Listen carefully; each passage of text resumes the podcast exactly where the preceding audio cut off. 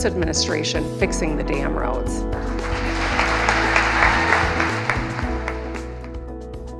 Here we go, everyone, with Detroit Today on 1019 WDET. I'm Stephen Henderson, and as always, thanks for tuning in. Governor Gretchen Whitmer says she's going to go it alone on fixing the damn roads, the promise that she made during the 2018 gubernatorial campaign and was unable to keep in concert with the Republican led legislature last year. She announced yesterday during her State of the State speech that she's seeking $3.5 billion in new bonds to get the process of fixing the roads started. And just before we went on air today, the State Transportation Commission approved that move. And that is something that does not have to go to the Republican led legislature, which killed.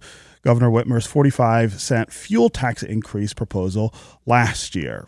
Is this the right way to tackle roads? Is this something that could loosen the roadblock between the governor and the Republican led legislature on ongoing road funding, the, the gap that will still exist between what we spend and what we need to spend to keep the roads in great shape. That is where we begin the conversation today. And I've got two great people here to discuss the roads and the other parts of the governor's speech. Jake Neher is a Detroit Today senior producer. He was in Lansing last night as the governor delivered her speech. Jake, welcome to the studio. Hey, Stephen. Also with us is Riley Beggin, a Capitol reporter for Bridge Magazine. Riley, welcome to Detroit today. Hey, thanks. Good to be here. So, Jake, uh, the governor touched on a number of other subjects during the speech that are especially important here in Detroit. Uh, we're going to talk about those as well. We'll get to roads in a second, but you were there and managed to find a moment to catch up with Detroit Mayor Mike Duggan. Before we get into what the governor said, let's listen to that interview with the mayor. You know, it was a different uh, strategy, uh, and I thought she was very effective, very confident. Uh, thought it was a powerful speech. So, uh, a lot mentioned about the Detroit Hamtramck Assembly Plant, uh, a couple other mentions for Detroit. Uh, what, what did you hear in this speech that really impacts the city?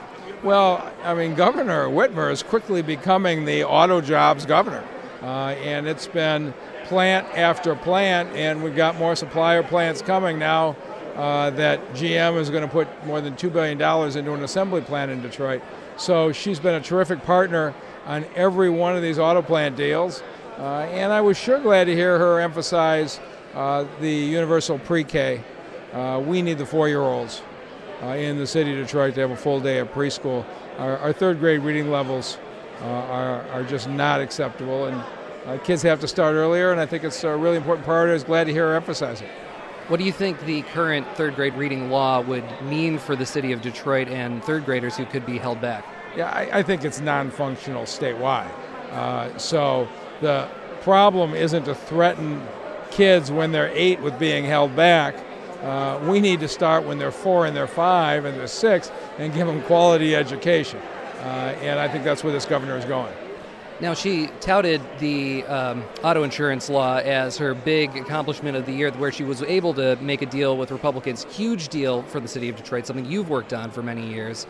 Uh, what do you think about the pushback so far? I mean, it's uh, given that it's been seven months and people aren't noticing it, uh, and also considering that it's still months out before it goes into full effect. Right. People won't notice it until July 1st.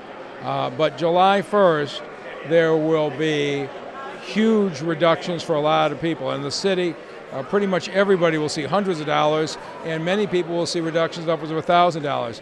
Uh, but the law is complicated. Uh, the Insurance Bureau still hasn't come out with clear regulations.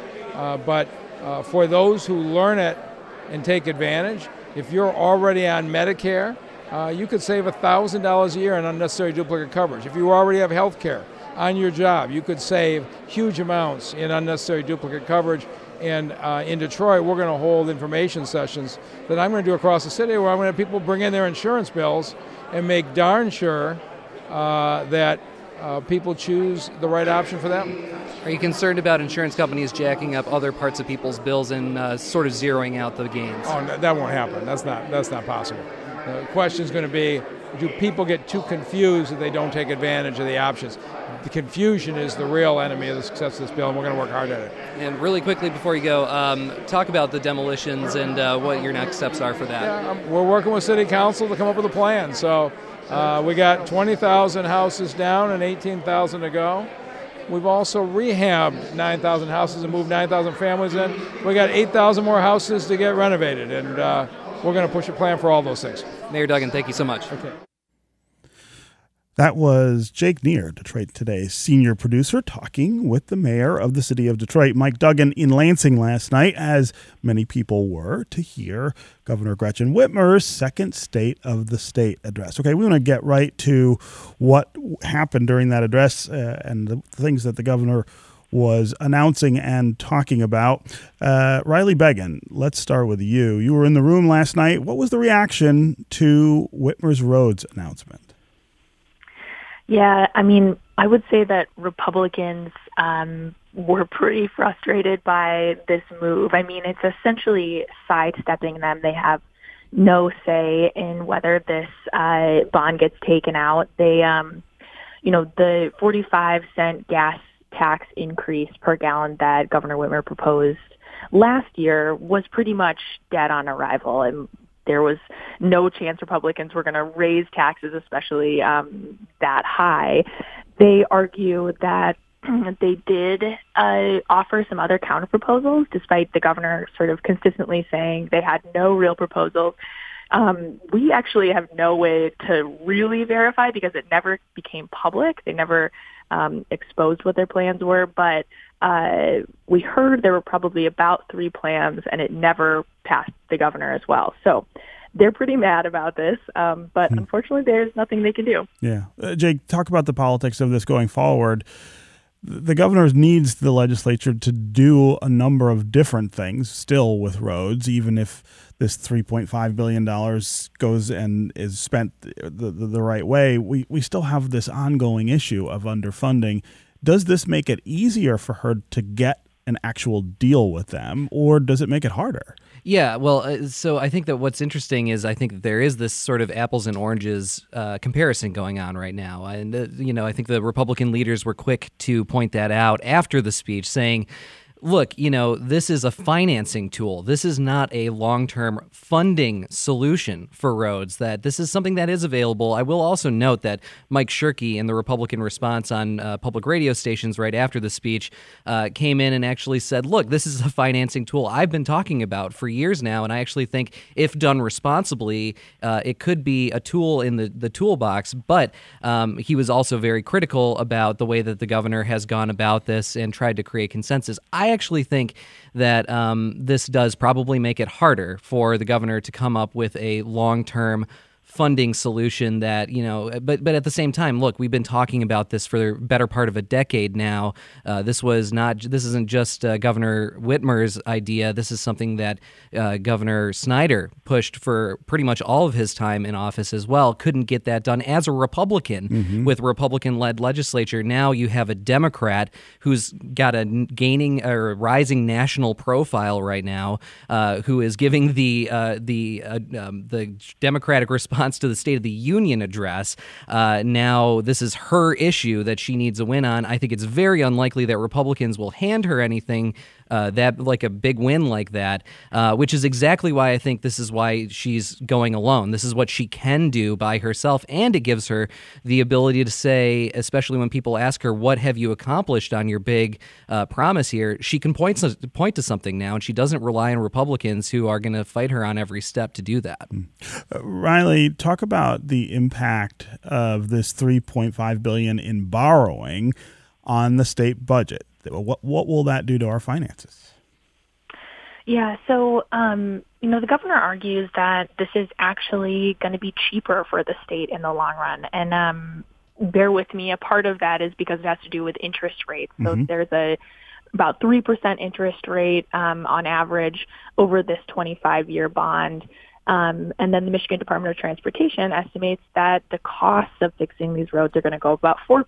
So uh, the math there says that it might actually end up being cheaper. Um, you know, the state is still paying down bonds, but we are reaching a point where we can um, afford this. So uh, that's the argument that we can actually stomach this. And what will the money actually accomplish? What what will we do with 3.5 billion dollars to make the roads better? Yeah, that's a great question. So. Um, this money actually is coming from the state trunk line fund. So it actually can only be used for highways. Um, I'm sure a lot of people have noticed that probably the worst roads that they drive on are their local roads. Um, this is not going to help that. We still need a long-term funding solution for local roads.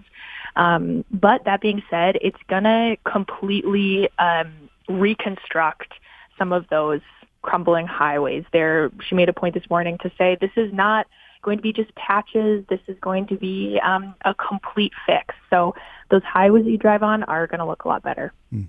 This is Detroit Today on 1019 WDET. I'm Stephen Henderson, and as always, I'm glad you've joined us. My guests are Jake Neher, the senior producer here at Detroit Today, and Riley Beggin, a Capitol reporter with Bridge Magazine. We're talking about Governor Gretchen Whitmer's second State of the State address, which happened yesterday in Lansing.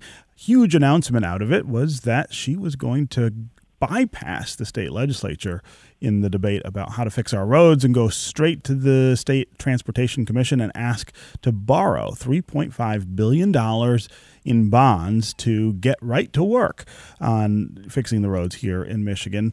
Uh, right before we went on air, the Transportation Commission approved that borrowing, so that is now a done deal. If you want to join the conversation, give us a call and tell us what you think of this plan to take out 3.5 billion in bonds to help fix the roads over the next 5 years. Do you think that's a better solution than raising taxes at the pump or toll roads or any of the other ideas that we have had out there for the road funding that we desperately need here in the state. As always, the number on the phones here is 313 577 1019. That's 313 577 1019. You can also go to the WDET Facebook page and put comments there, or you can go to Twitter and hashtag Detroit Today, and uh, we'll try to work you into the conversation. We really want to hear from folks about the idea of borrowing this money. Is that the responsible way to fix roads here in the state of Michigan? And if you don't think that's true, tell us what else you would do. Would you have paid willingly that 45 cent hike at the pump in gas taxes that the governor paid, or would you come up with another way? Again, 313 577 1019 is the number on the phones. Uh, Jake, uh, before we get to listeners, I, I want you to talk about how far this $3.5 billion will actually go. And, and uh, by, by, by that, what I mean is, does this kick the, the need for ongoing funding down the road just a little bit? Does it give us a reprieve from the really awful conditions that we're that we're dealing with uh, enough so that we can give the politicians time to figure out a better way? You ready for the um, sort of stereo or the stereotypical answer here? yes and no, yes Stephen. No. uh, it depends on what road you're driving on, right? Yeah. As as Riley mentioned earlier, the uh, state trunk lines that are in the worst shape right now will look better yeah. uh, if if this goes the way that the governor plans on it going. Your local roads, however, will uh, under they can't plan benefit from this. Right. And uh, there have actually been arguments out there. Uh, Repu- uh, Republican uh, former Lieutenant Governor Brian Calley posted today on Facebook explaining why the, the governor, uh, Governor Snyder, didn't do this. Uh, and he argues that this could actually, because of the bonding, because of the debt, and so forth, there's a lot of math to it, would actually reduce money that would otherwise go to local roads in the meantime. so that is, it's an interesting reaction to this uh, that probably uh, needs a little more digging. But uh, I think it's it's going to be one of those situations where um, uh, you know, as the uh, as these roads are reconstructed, there's also going to be a lot of questions asked about, well, why don't my local roads look better? Mm-hmm. I'm not feeling this the way that uh, you know you made it sound like it was going to feel. Now, also consider, you know, you hear that number, 3.5 billion dollars. It sounds like a lot. That is over. This is a five year plan. That is much less than the uh, the the what the 45 cent fuel tax increase would have accomplished, which is about two billion dollars. Yeah a year. every year. Right. So that is this is So much we're more still way down. short. We're yeah. still way short. And, and and the governor acknowledges that. She says, "Look, the the legislature. This doesn't get the legislature off the hook. This means that uh, you know this is the start to something, uh, and uh, you guys need to come up with a real long term solution. But again, as we said, uh, this probably makes it even harder now. So, so I, I also wonder what it means for some of the other discussions about local roads.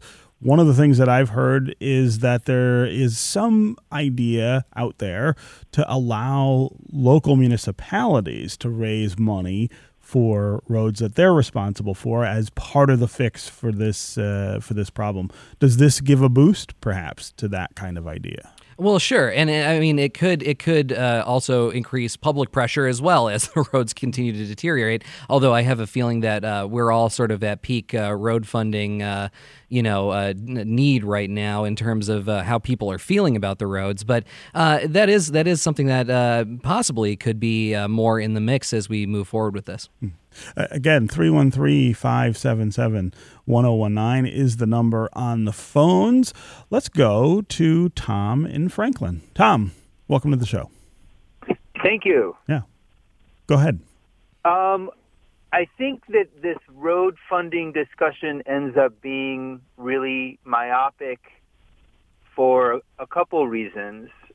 One is that our roads are only a symbol of our overall failing infrastructure, which doesn't just include things like water and transportation, but also things like education and worker training.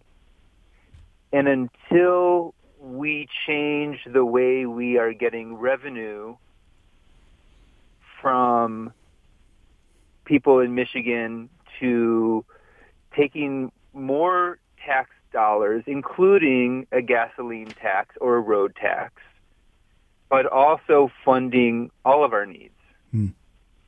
Uh, uh, Tom, I really appreciate uh, the call and the comments. Uh, Riley Beggin, respond to what he's saying there. This is kind of a contextual response, I guess, to, to, to what the governor's proposing.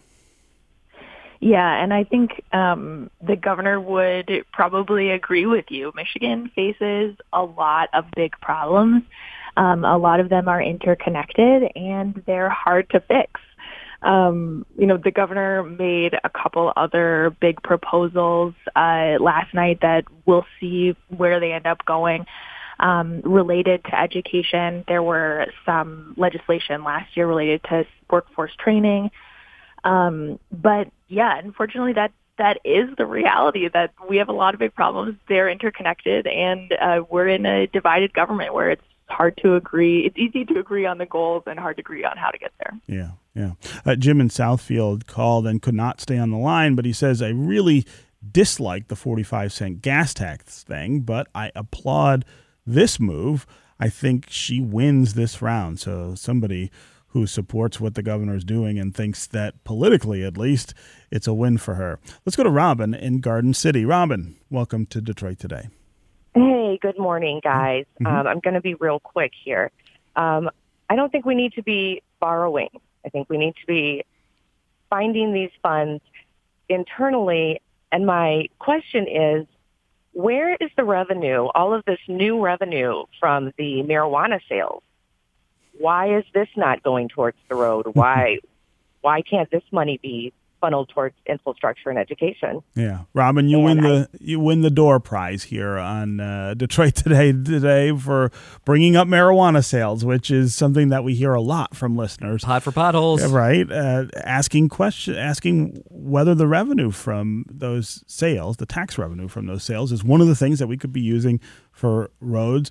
Uh, it is second, I think, on this show only to questions about the lottery and whether we could divert money from the lottery into into road funding. Jake, uh, respond to what Robin's saying here. Don't forget tobacco settlement as Uh, well. right, Uh, also. but yeah, so um, I, I believe that this is, the the short answer is that some of that revenue will be going toward the roads. Yes.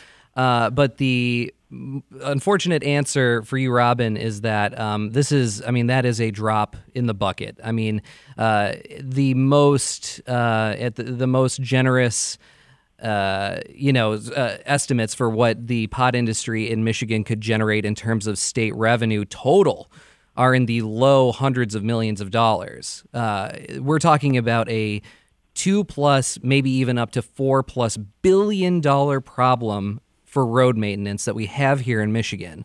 Um, it, it, won't make. I mean, you'd have to smoke an inordinate or inordinate amount of marijuana to try to get the roads fixed the way that you would need. I mean, it's just not. It's not a possibility. That that is that could be part a very small part of the long term solution, but it's just not going to make a dent.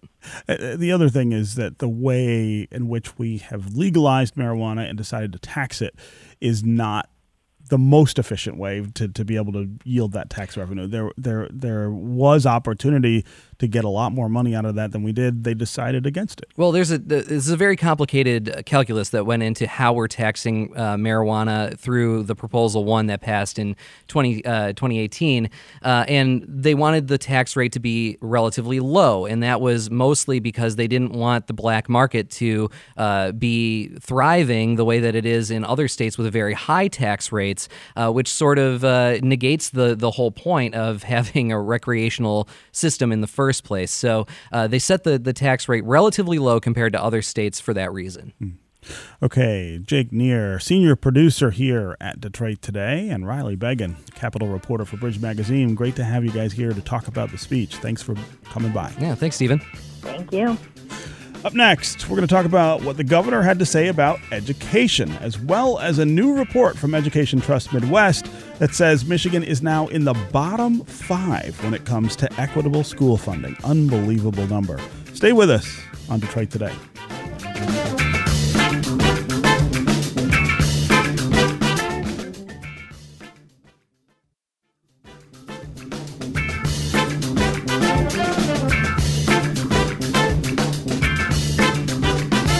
All Michigan students should have the opportunity to go to properly funded schools.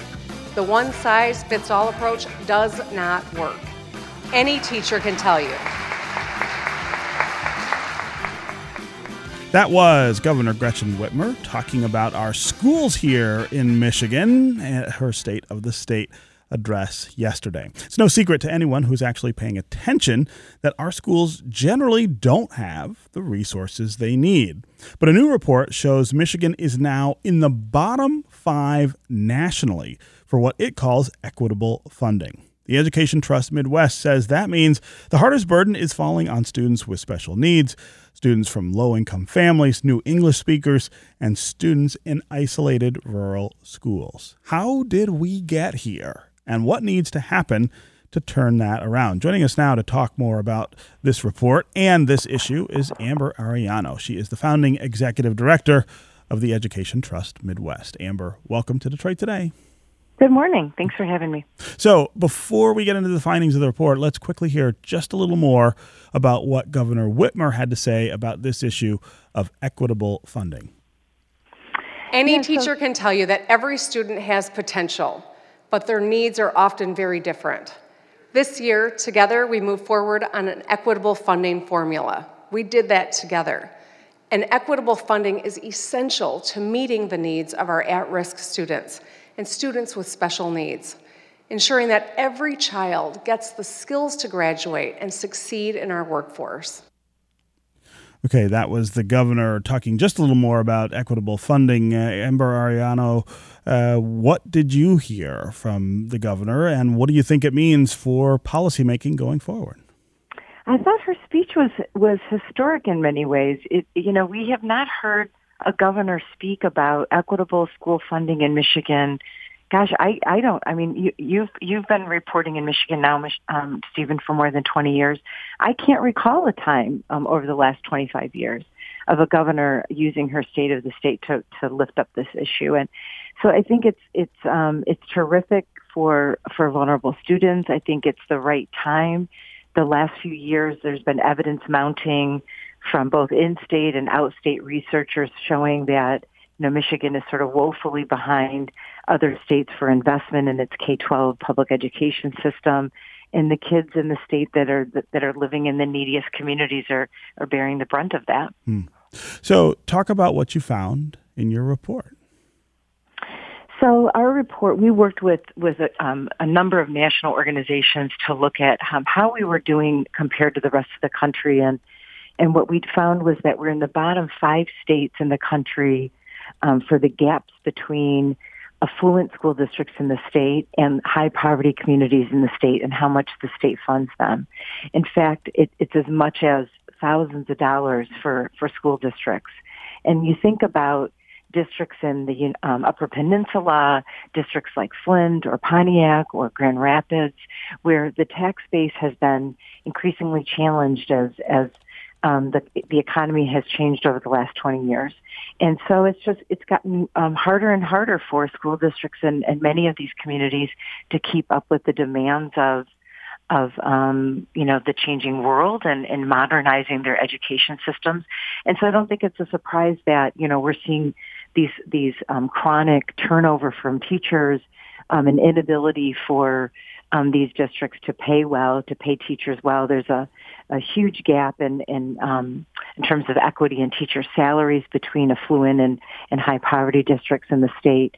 And we found that um, when you look at all of that together, we're, we're one of the most inequitable states in the country for, for funding public education for, for vulnerable students. Uh, you know, I, I, think of this problem as related to the overall funding problem here in Michigan, which is also not great. But there are some distinctions. I mean, they aren't they aren't traveling and on exactly the same track and, and they have different solutions. Talk about the, the difference between those two those two issues. Yeah, I think that's right. I think they're related but different. So, you know, there was a really um, um, a, a very important report came out about a year ago from Michigan State University finding that Michigan was one of the bottom states in the country for keeping up with investment compared to other states. And that's been true across the board. So there's an adequacy problem for our funding um, for, for K-12 education for all um, students in the state and all districts. But I think what, what's also important to note is that we know that different kids need have different needs. If there's a a second grader um, who has dyslexia and he's not getting the support that he needs um, to to you know to address that learning challenge that he has, he's way more likely to not learn how to read. He's more likely to now be retained under the state's new retention law. And what now we're finding in research is he's also now um, on track to not graduate from high school. He's he's more likely um, to to work in um, a low wage job for the rest of his life, right? So these this these kinds of early things in life um, for kids can make really big differences in their life outcomes. And for kids with particular needs, we're, we're particularly not funding those needs. We're way behind other states in terms of how much we're spending in, in investing in kids that have learning disabilities. Um, we're, um, um, we're way behind other states when it when we think about how much it takes to invest in helping um, children that are that are new English learners, um, how you know helping them make sure that they're um, they're adapting and, and learning English well so that they can succeed in our public education system. We've got um, particular challenges in rural and isolated areas, and then areas where the tax base has been um, where where there's a low tax base, and the local community doesn't have as much resources to invest in their students. And I think that the important thing to think about all of this is, you know, it's not just an issue for for these kids and their families. It's an issue for the state. We're not Seattle. You know, this isn't, we're, we don't, we're, we don't have the mountains and the ocean like San Francisco. It's harder for us to attract talent. Um, like like um, um, these cities do on the coast, so we have to we have to invest in our own talent base to remain competitive in the global economy. Hmm. Uh, this is Detroit Today on 1019 WDET. I'm Stephen Henderson, and my guest is Amber Arellano. She's the founding executive director of the Education Trust Midwest. We're talking about a new report that places Michigan in the bottom five nationally when it comes to equitable school funding. Uh, we're talking about the school funding picture overall here in Michigan and how we climb back up the ladder. How do we get to a better space on this issue? If you want to join the conversation, give us a call and tell us what should we be doing to make sure schools and students are getting the resources they need here in Michigan. Do you think the answer is more money? Do you think it's about how we spend the money we're already spending. Uh, would you support raising taxes, for instance, to help pay to improve our schools? As always, the number on the phones here is 313 577 1019. That's 313 577 1019. You can also go to the WDET Facebook page and put comments there, or you can go to Twitter and hashtag Detroit Today, and we'll work you into the conversation. Amber, Republicans uh, talk about this issue, and when they do, their their main point is that we have record high funding for public education, that we're putting more money into schools each year than we ever have. I wonder how you would answer that bullet point. Well, I think that there's some truth to that, depending on how you you slice the data, right? Um, that there have been um, significant improvements in in some ways in funding. Again, what we did in this report is that we really tried to zero in on students that have been most left behind. Um, and this is a, um, if I could just give an example for context. Um, last year, Massachusetts, which is now, you know, the highest performing education state in the country, set a goal to become number one in the world. And they said, we're not going to just become number one in the world. We're going to do this for all of our students we don't want to be number one for just rich students or for white students. We want to be number one for everybody. Hmm. And so they said, you know, we know that our post-industrial communities like Lawrence and Springfield, we know that they don't have the tax base to invest significantly in their students. And we're not going to tell um, those communities and families, that's too bad. Good luck with that. Um, you know, you probably won't be able to give your kids a great education, but that's your that's your problem. What the state did, what state leaders said is that is our responsibility. If we want to be number one in the world with a globally competitive education system and talent system and economy, which is which is exactly where they're at for the country right now. They said we're going to make sure that we do it for everybody, and we're going to step in and we're going to fill the gaps that we see for low income students, for English language learners, for, for students that live in very concentrated um, high poverty neighborhoods, for rural areas. And we're going to um, in, invest in, for example, low income students um, by up to 100% more funding for, for each of those students compared to non-low income students. So what, what our data is saying is that um, that's what we need to be doing in Michigan. And I think the question is, um, you know, are we going to think about this in that kind of way? Will our leaders really take ownership for the whole system and not just the, the schools in their own backyard? Again, 313 577 1019 is the number on the phones. Let's go to Denise in Detroit. Denise, welcome to Detroit today. Hi. So, uh, thank you so much for taking my call. I think there needs to be some monitoring and assistance in the charter schools that are on every other corner in Detroit in the uh, poverty areas.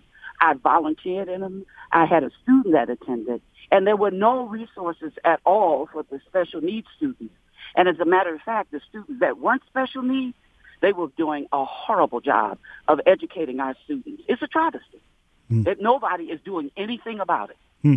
Uh, Denise, I appreciate the call and the comments. Amber, we've been arguing about charter schools in this state now since the mid 1990s. Denise's experience is something I've heard from a number of different people who've had uh, experiences with charter schools. Talk about the role that they play in this equitable funding discussion, though. Yeah. No, that's a great point. Um, and, and as you know, our organization has been calling for more accountability for charter school performance for, for many years now.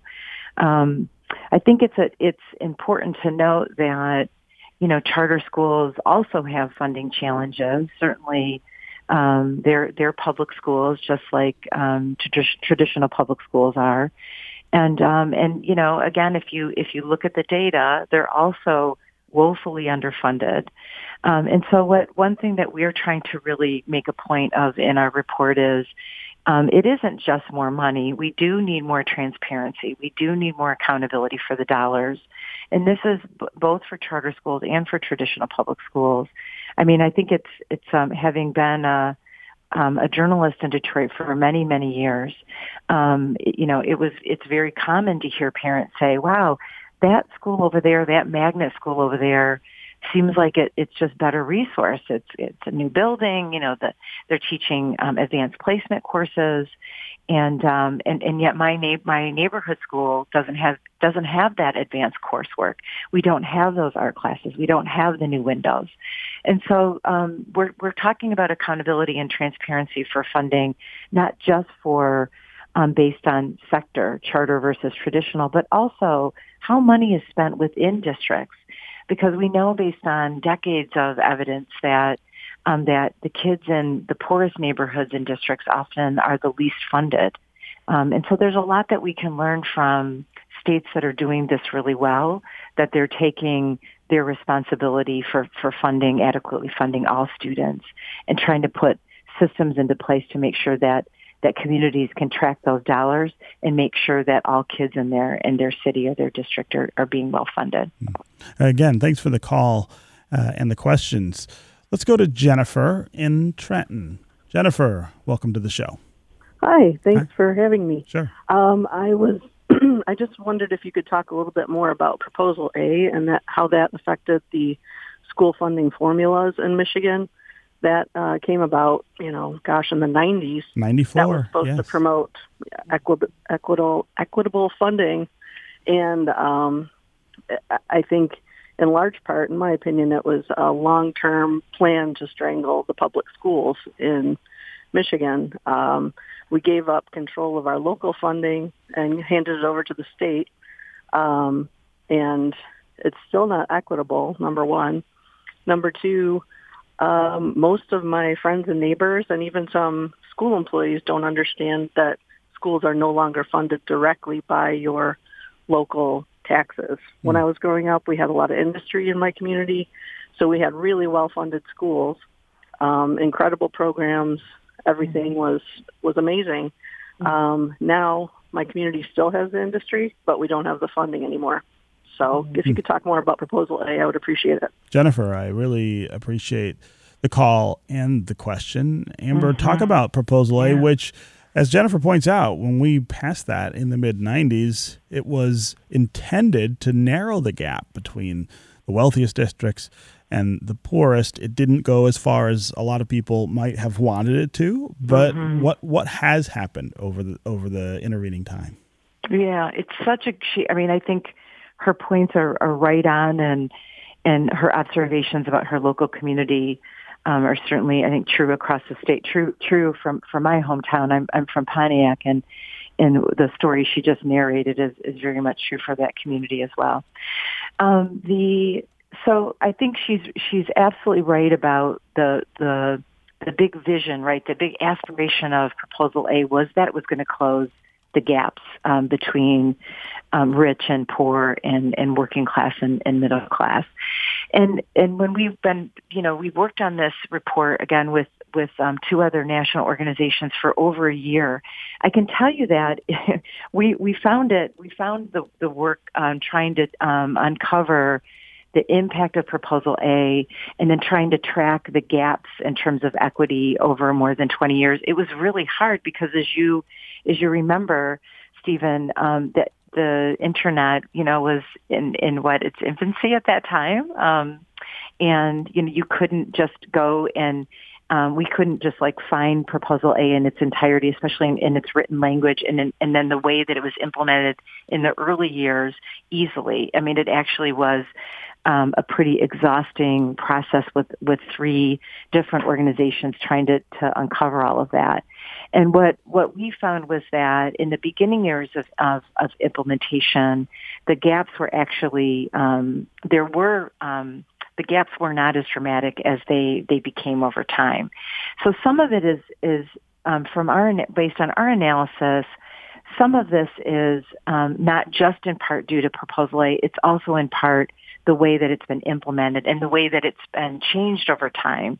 Because over time, um, the funding formula, while it's it's still under sort of the the heading of Proposal A, as you know, lots of organizations lobby. There have been shifts over time in terms of the politics in the state, and over time, the way that Proposal A has been rolled out has has changed, and it's it's gotten um, more and more inequitable. Mm. And so we we have to both look at Proposal A when we think about overhauling the system, but we also have to look at the way that um, that we've dispersed dollars, um, and in many ways how totally unfair that's been, um, particularly in the last decade.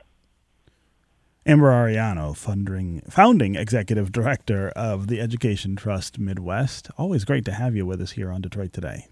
Thanks, Stephen. Have a great week. Yeah, thanks for coming by.